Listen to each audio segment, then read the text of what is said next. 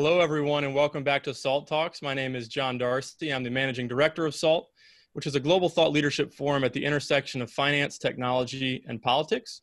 Uh, as we've been doing during this entire work from home period, we've been bringing you these SALT Talks, which are digital conversations with leading investors, creators, and thinkers.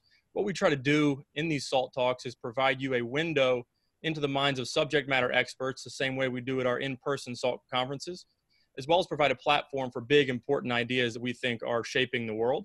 Today, we're very excited to welcome the Right Honorable Philip Hammond to SALT Talks.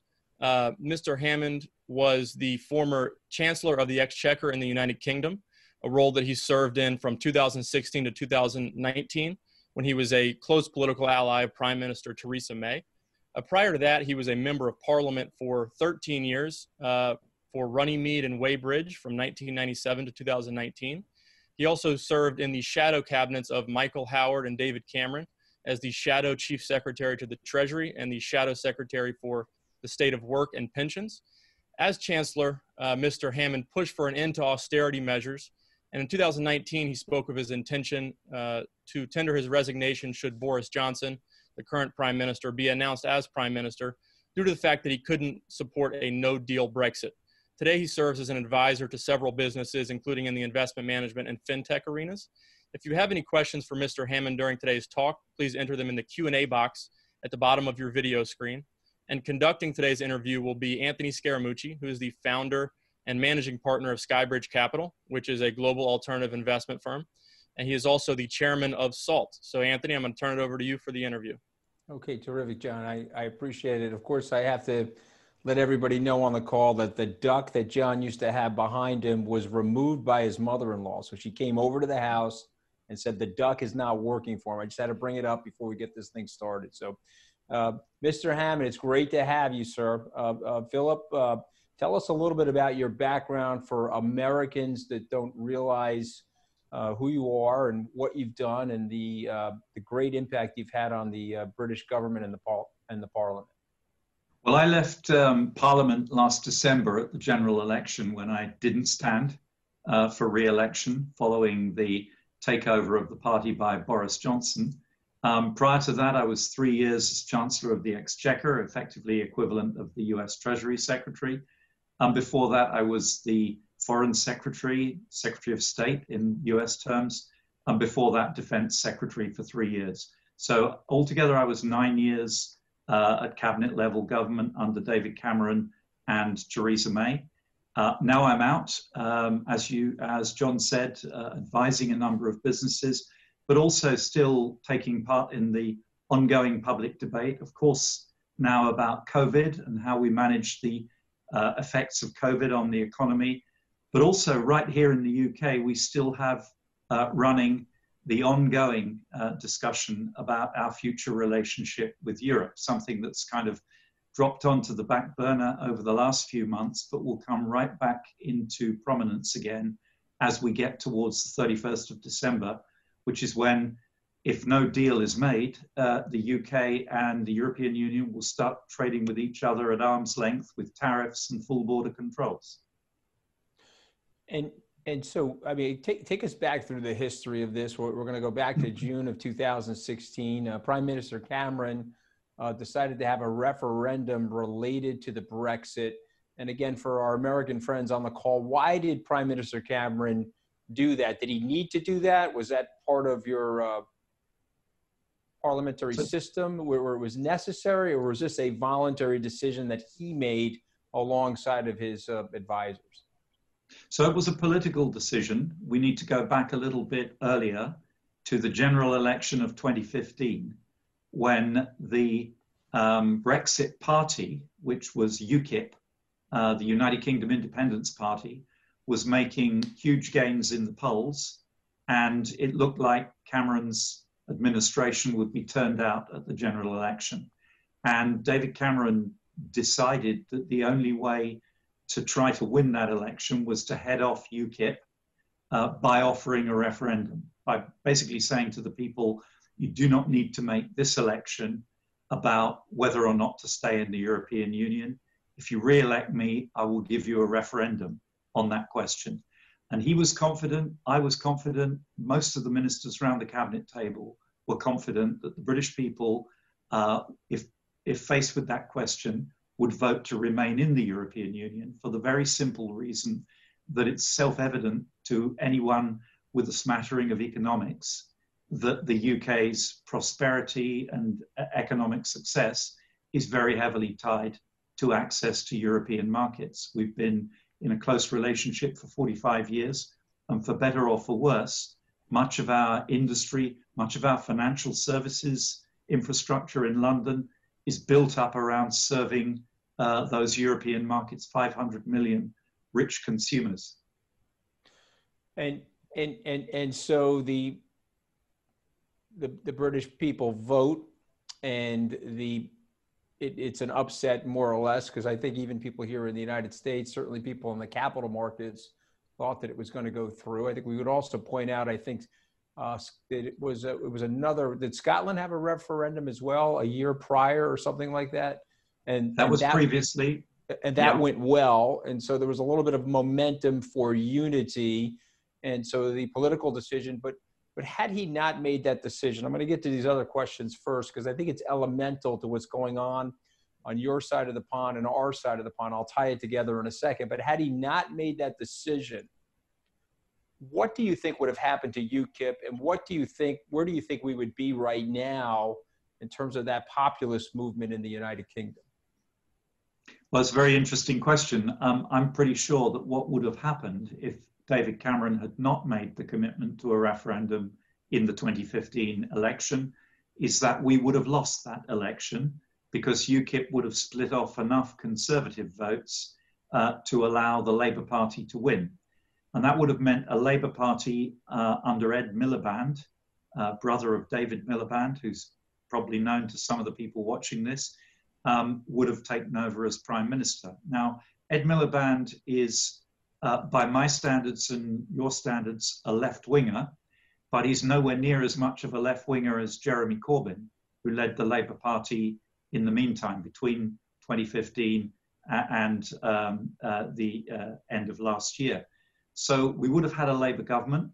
Uh, that would have undoubtedly been a difficult time for business and for the financial sector in the UK but it clearly would not have been fatal. I mean, this would have been a Labour government that squeezed business and squeezed the city, but wasn't trying to snuff it out. Um, and I suspect in those circumstances. And, and he, he was be, for Remain as well, not to interrupt you, sir. Absolutely. He was, he was absolutely. for Remain. Yeah, we would, there would have been no question of a referendum. We would have remained in the European Union and we would have, COVID uh, allowing, we would have just had a general election last month which I expect the Tory party would have been, uh, been back in power again. Uh, the Brexit referendum would never have happened. Jeremy Corbyn leading the Labour Party would never have happened. Um, so it would have been a very different story to tell. So, so why are we Brexiting? Uh, we, you know, it's economically not the best thing for the citizens of the United Kingdom. Most citizens now, or correct me if I'm wrong, sort of realize that it's creating a lot of problems. I know there's an immigration issue and there's a fear based issue, one that's somewhat xenophobic. But why are we Brexiting? Why don't we have leadership in the United Kingdom? We're going to get to the United States in a second because I want your opinion uh, that just says, okay, look, this is not the right thing to do. And so, as a leader, I'm going to try to move the population towards that decision versus where they are now. The problem, Anthony, goes back some way. Um, the UK joined what was then the European Economic Community in 1973 um, on the basis of economics, that it was joining a common market. Um, and the British people have never really been signed up, even those who are enthusiastic for our relationship with Europe have never really been signed up to the idea of political union. European countries are too different uh, in many people's opinion, for a political union to work. And there's been a lot of resentment in the UK at the creeping encroachment by Brussels over our everyday lives, the uh, increasing political um, union that the EU has become. And it was really a reaction to that, a feeling that people wanted to restore sovereignty to our own parliament, make our own decisions and control our own borders. But underlying that, undoubtedly, there was also a, a broader economic malaise um, born out of the crisis in 2008 9, where many people looking back over the last decades feel that the rich have gotten richer and the poor have stayed put. Uh, many ordinary working people who are not poor, but ordinary working people feel that they don't see a way forward for themselves. They don't see their prospects and the prospects for their kids in the way they used to, and that the world has become somehow more unfair and biased against them. And I think both in the US and the UK, uh, populism has ridden that wave of sentiment that uh, uh, I guess it was the quantitative easing, um, the inflation of asset values that that led to, that has um, uh, upset the traditional balance between um, the different stratas of society and created this populist drive.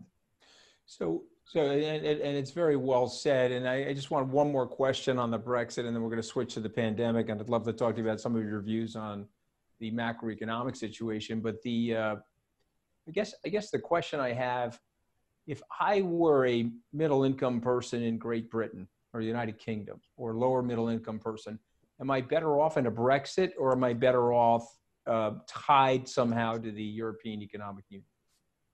So there is no doubt in my mind, although this is disputed, but there's no doubt in my mind, having run the UK Treasury for three years, um, that you will be better off uh, if we remain closely linked to the European Union, closely trade linked. Um, the fact we have actually now already left the European Union in political terms um, doesn't mean that we couldn't continue to have a very close trade relationship, which will salvage most of that um, advantage. That means that would mean having to align uh, a lot of our economic regulations, environmental, labor market regulations, and so on with the European Union. Um, but it's clear that if we were prepared to do that, the European Union would be willing to continue to have a free trade area in Europe, which would allow us, for example, to continue to service Europe's financial um, markets from London in the way that we've done so successfully over the last couple of decades. Okay, so at some point, your prediction is that it gets resolved with some kind of deal and cooler heads prevail, or uh, uh, Great Britain or United Kingdom will not be part of Europe. What's your prediction? So we're we're in a we're at a tipping point right now because um, the UK government has made it clear it will not ask for an extension of the current transition period, which comes to an end on 31st December. So, absent a deal done over the next six months, uh, we will crash out of the trading arrangement we currently have and start trading on WTO terms. That is to say, full arm's length with a, with a hard border between the UK and the European Union. This, by the way, is particularly tough for Ireland because nearly everything getting to Ireland, uh, between Ireland and the EU, passes through the UK, and a full set of um, tariffs. But there is, um, there is still time to negotiate probably an interim agreement um, with a fuller and more detailed agreement later. But there will have to be a significant political shift because at the moment, the position of the UK government is that they would like a deal, but they will not concede uh, anything on um, equivalence of regulation. They insist on retaining complete freedom to regulate how they wish, and they will make no commitment to align with the EU. The EU's position is the exact opposite. Without alignment of regulation, uh, the UK can have no preferential access to European markets. So unless somebody gives way, there isn't going to be a deal. Okay, well, I certainly hope there is a deal, uh, Philip, because I think it'll be in the best interest of the of of, of your people. Um, I want to shift gears and talk a little bit about hmm. the pandemic and your opinion of your government's response to the pandemic. Uh, we both see the uh, per capita incidence and the case uh, risings. Uh, where were we? Uh, what did they do right and wrong? And where are we now? And where do you think we're going? So um, there will be a post-mortem in time on the way different governments responded um, to the challenge. I think the, the general um, uh, prevailing thought here is that um, when the government uh, finally decided to lock down, it probably did it a week or two later than it should have done.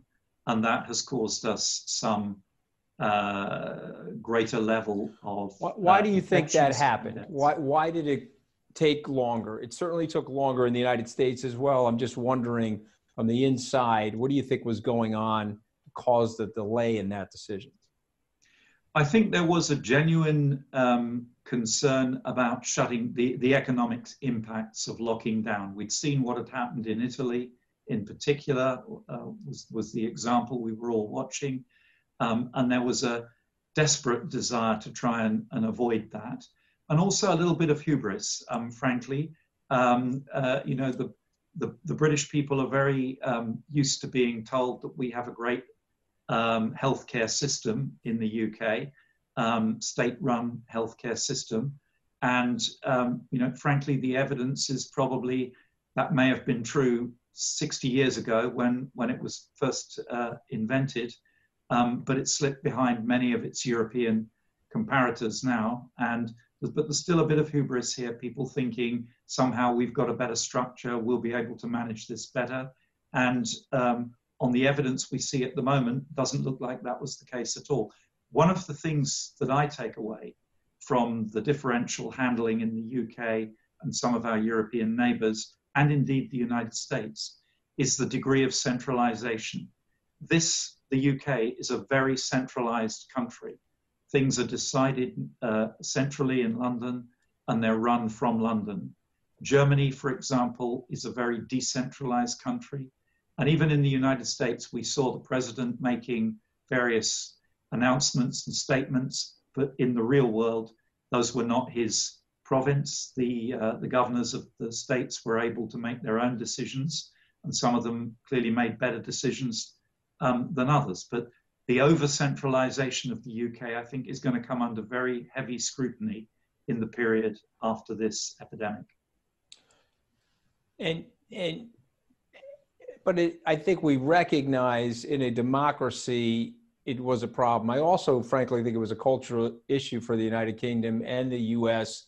having not experienced a pandemic in 100 plus years uh, it seemed like the Asian nations were more prepared than we were culturally. Uh, you could just uh, you know, fly to Asia and see the number of people wearing masks prior to this pandemic to get that uh, feeling. Um, I want to switch gears to your opinion on the economy. And so, uh, our economy's been hit, your economy's been hit, the global economy is basically in recession as a result of the pandemic. Where do you think we are now? Where do you think the United Kingdom is? and what policies would you recommend to help dig us out of where we are? And then the last question tied to all that, of course, is are the Europeans and uh, the men and women of the UK doing the right thing from a policy perspective? And what about the US? It's a long winded question, Philip. I'm sorry, but you yeah. get the gist of uh, where I'm going. It's an economic macro question. Yeah, I think um, where we are as the lockdown is easing across Europe and beyond, um, the economy is gradually coming back uh, to life. And clearly, some of the demand suppression that has existed um, will, um, will disappear and that demand will bounce back. Um, but people can't go eat in restaurants and drink in bars if the bars and restaurants are closed. So, for the moment, at least in the UK, uh, the services sector continues to struggle uh, to maintain uh, any reasonable level of output. And, and of course, all the while, structural damage is being done uh, to the economy. Businesses are failing, particularly over leveraged businesses um, are struggling with uh, lack of cash flows or, or reduced cash flows over a relatively long uh, period of time. So uh, we have in place here, as you do in the US, all sorts of government sponsored arrangements to disguise unemployment um, by paying people's wages, um, to support businesses with liquidity problems, all of which will have to be unwound over the next six, nine months. And I think domestically, that is going to be a very, very difficult period uh, for politicians. Um, in the US. I guess it won't happen until after the election uh, is out of the way. Um, here, we've just had our election December last year, so there's no obvious um, point to work to. But um, withdrawing that money and recognizing that many people who were told that they were furloughed um, and, and their wages were being paid are actually now going to be redundant and their wages will not be paid is going to be a politically very difficult um, moment.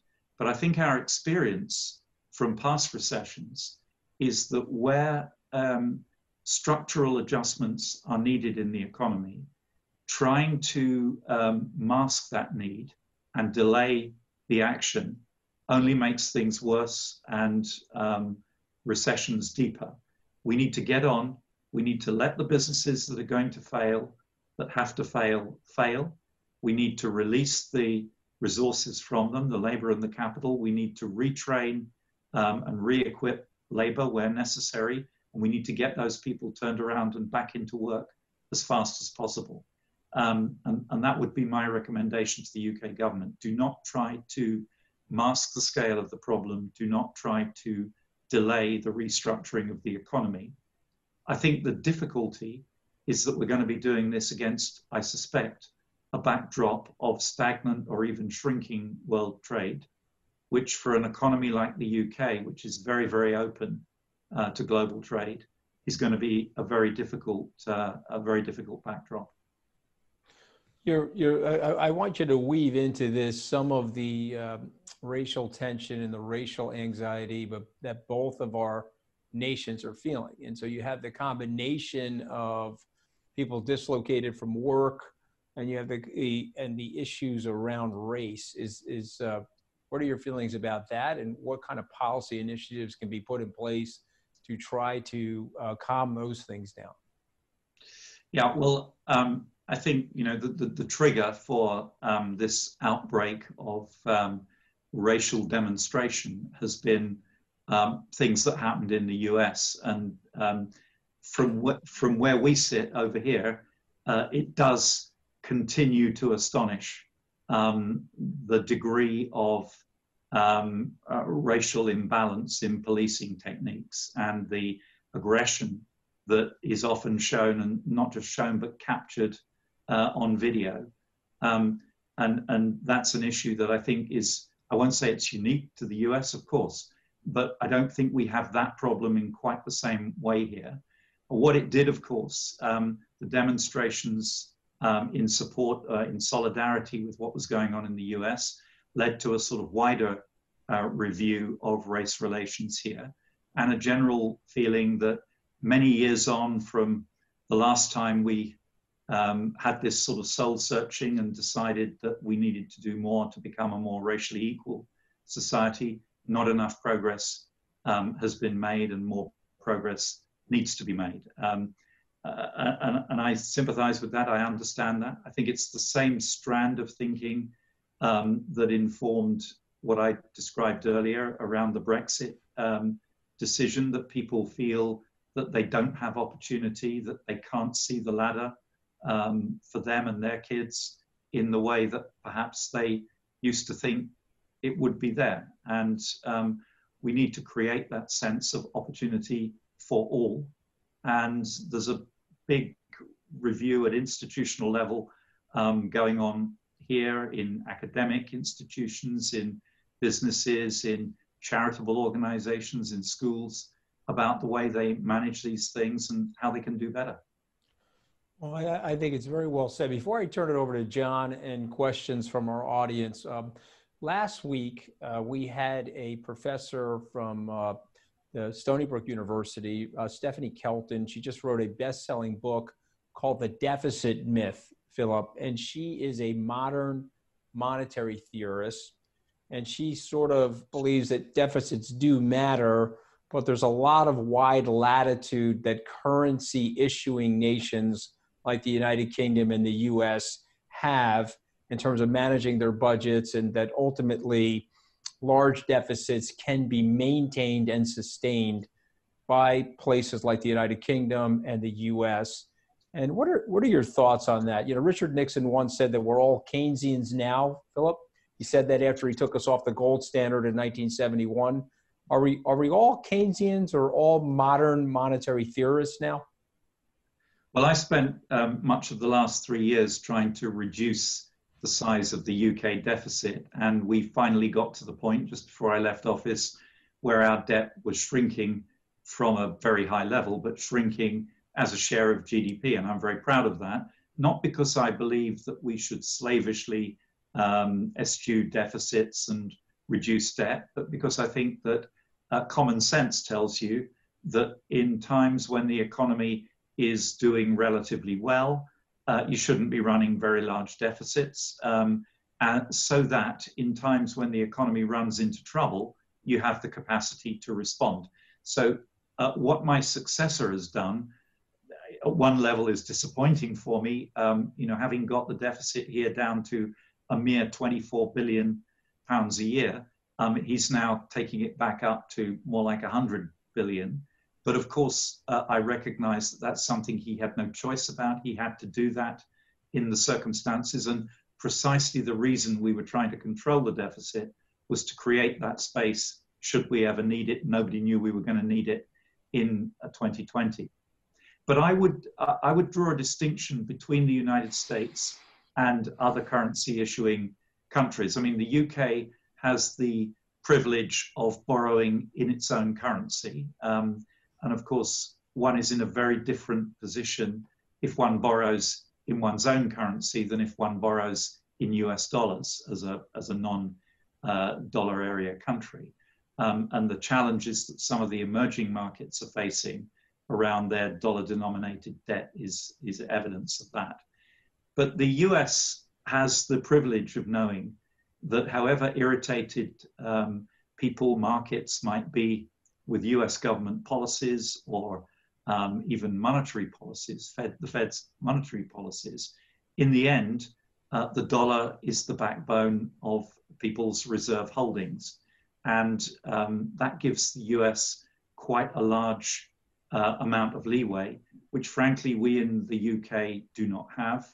Um, the, the, pound sterling is a minor reserve currency now.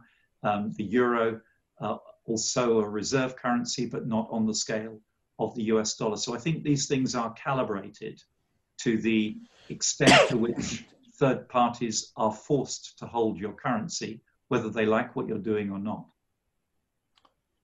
Well, well, well said. I, I you know, listen. I, I, I read through her whole book uh, as a conservative and a lifelong Republican. Uh, there are issues that I have with the book. Probably, perhaps you have the same issues. But the flip side is, she said something to me that was very compelling. Is that well, we're doing it anyway. You know, the United States is going to issue three or four trillion dollars of debt. So, uh, you know, spare me the sanctimony about all of this conservatism. And so I thought her discussion and her intellectual gravitas was fascinating. So, uh, yeah, I still remember. Uh, I still remember from the early days of the administration when they were assuring everybody, including me, uh, that all the stimulus programs were going to be self financing and wouldn't lead to any increase in the US public debt. Right. Well, yeah. I mean, well, okay. Well, anyway, I have a bridge in Brooklyn I can sell you, Philip, if you can ever get back over here to this side of the uh, pond. Let, us let's, uh, let's switch it over to uh, John Darcy. Um, John Duckless Darcy without the little mallard duck behind him. Go ahead, John. I'm sure you've got well, some speaking, questions. Speaking of the duck, I need to start with a comment that was submitted to the chat by Bill. He said, "For what it's worth, I liked the duck, but you should always agree with your mother-in-law." So I just want to have that on the record that the duck might be making a return for our, our future salt talks. Um, but the, the first question that we got from the audience is you touched a little bit on global trade and how you think the pandemic is going to affect it as it relates to the UK. But generally, do you see any significant long term shifts in the way we look at supply chains and global trade uh, as a result of the COVID 19 pandemic? Yes, I'm sure that um, uh, everybody will want to look at resilience of supply chains, and that's obviously a sensible thing to do. There's clearly a tension between efficiency, getting the lowest cost, and resilience, uh, having the greatest security. And I think there are a lot of people out there who will be thinking that we got the balance wrong. uh, that we were driving efficiency at the expense of resilience too far, um, and that we need to build more resilience into supply chains in the recovery.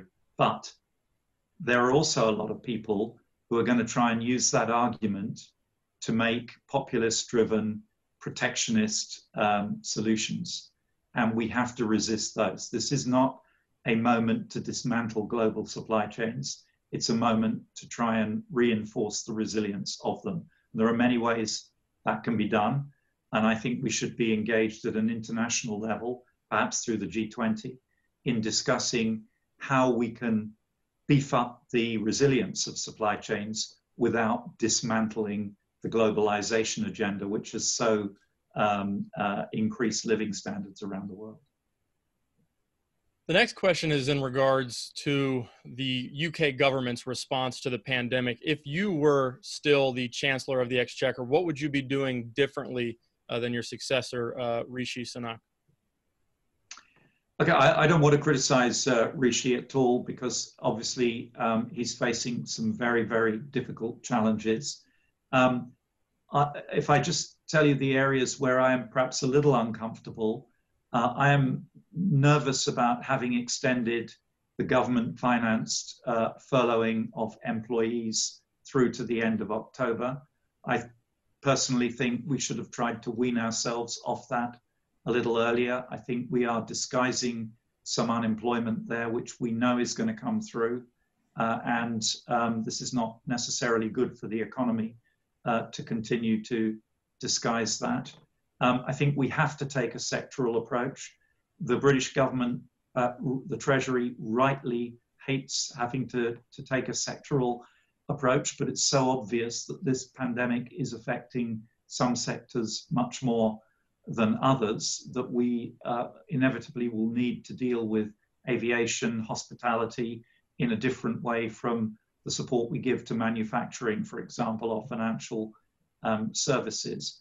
So I think um, over the next month or so, um, Rishi Sunak needs to start um, spelling out what the recovery path is going to look like, including the tough measures. So far, it's all been about additional support to the economy, but he needs to be explicit that um, these measures will have to be time limited and we will have to face up to the real consequences of this crisis in terms of higher unemployment and lower output.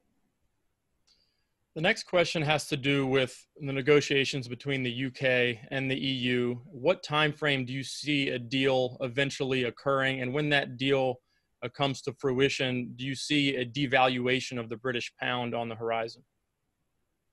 Well, there are two um, there are two scenarios here.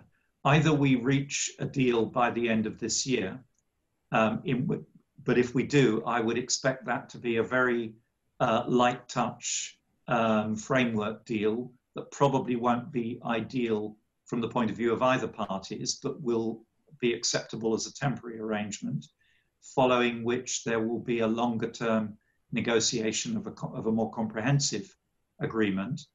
Or we fail to reach a deal during the course of 2020 because of the political challenges around that, in which case we would leave with no deal um, in December 2020 and there will be a period of time before the parties get back to the table, um, as I'm sure they eventually would, to negotiate a future deal. Now, clearly, um, from where sterling is at the moment, I guess quite a lot of um, the potential for no deal is already baked in there. Um, so, if a deal were announced, if a deal were done, I would expect that to be positive for sterling. If it becomes clear later in the year that a deal won't be done, I would expect um, there is some element of no deal that isn't yet discounted in the price of sterling, and so I would expect to see a negative movement if that becomes um, if that becomes the most likely outcome. You've talked a lot about the need for a global digital services tax. Please explain what that means and why you think it's something that the world really needs. So, for many, many years, for the last hundred or so years, um, we've taxed international businesses on the basis of physical presence. So um, when Ford Motor Company uh, came to the UK, they built factories here. they built dealerships, they had a physical presence which could be taxed in the UK. But increasingly in a digital economy, the services that generate huge amounts of value do not require a physical presence in the marketplace country. And therefore, the taxing authorities in those countries have nothing that they can levy a tax on. And increasingly, they see uh, digital business being done from tax haven countries into their own jurisdictions. And, and, the, and the, uh, the taxable earnings from that business leaking away. So, for example, in the UK, um, most of the big digital companies do deliver their business in the UK via the Republic of Ireland, which has a very favorable um, tax regime. They have no um, physical presence in the UK to support that business. That is clearly not a sustainable um, model for the future as more and more business becomes um, dominated by digital uh, content.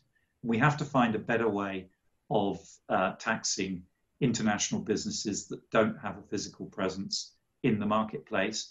And pretty much um, the world is agreed on a solution with the, accept- with the exception of the United States. And the United States takes the view that because at the moment, many of these digital companies are US companies, that uh, this digital tax initiative is discriminatory against US companies and the US is holding out.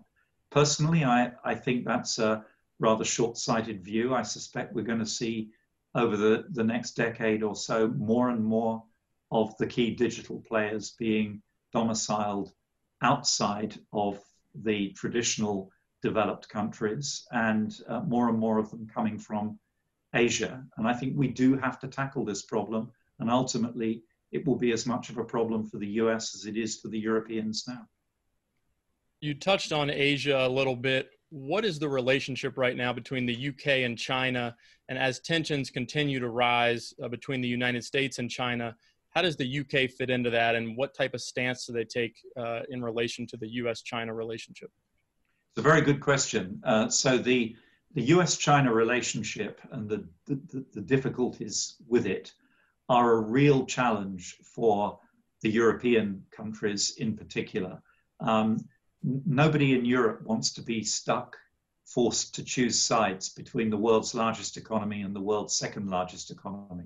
In the case of the UK, we have a very open trading economy. We need to have good trading relationships with both the US and China, although there will never be any doubt where our strategic partnership is. We've been strategic allies of the US for, um, well, certainly since the Second World War, and that isn't going to change, uh, and nothing is going to change it. But in terms of trade, um, we, we have a, an important trade with China as well as a very important trade uh, with the US. So that tension between the US and China is spilling over uh, and uh, challenging the Europeans who are increasingly being asked by both the Chinese and the Americans to take sides, um, to choose whether they're for or against one or the other on a particular issue. And we've seen this most graphically in relation to Huawei. Um, the UK relationship with China is further complicated by the UK's uh, particular position with regard to Hong Kong. Um, as the former colonial power in Hong Kong, um, we have certain um, obligations and certain rights under the agreement that we made with China back in 1994, which survive right the way through until um, 2049. So um, we have a specialist interest in Hong Kong. We have uh, millions of people with British passports living in Hong Kong, Hong Kong citizens. Um, and therefore, uh, the tension in Hong Kong is another source of friction between the UK and China. And uh, in my time in government, we were very careful to try to balance our relationship with China and to try to manage these difficulties and differences. Um, the current administration under Boris Johnson um, is very keen to be close to the Trump administration. And uh, to my mind, um, that has encouraged them to um, move decisively to the US side of this argument and to be prepared to take bigger risks in the UK China relationship. That's where I think we are now. Quite a difficult uh, period. Well, Chancellor Hammond, I want to thank you for all your, your very thoughtful answers and for joining us today on SALT Talks. Anthony and I were in London in early February. We got to see you. The world's a little bit of a different place since we saw you in February, but and we're hopeful that soon we'll be able to get back to the UK uh, and and get to see you as the world opens up a bit. So, Anthony, do you have any final thoughts before well, we let uh, just, uh, Chancellor I, Hammond go?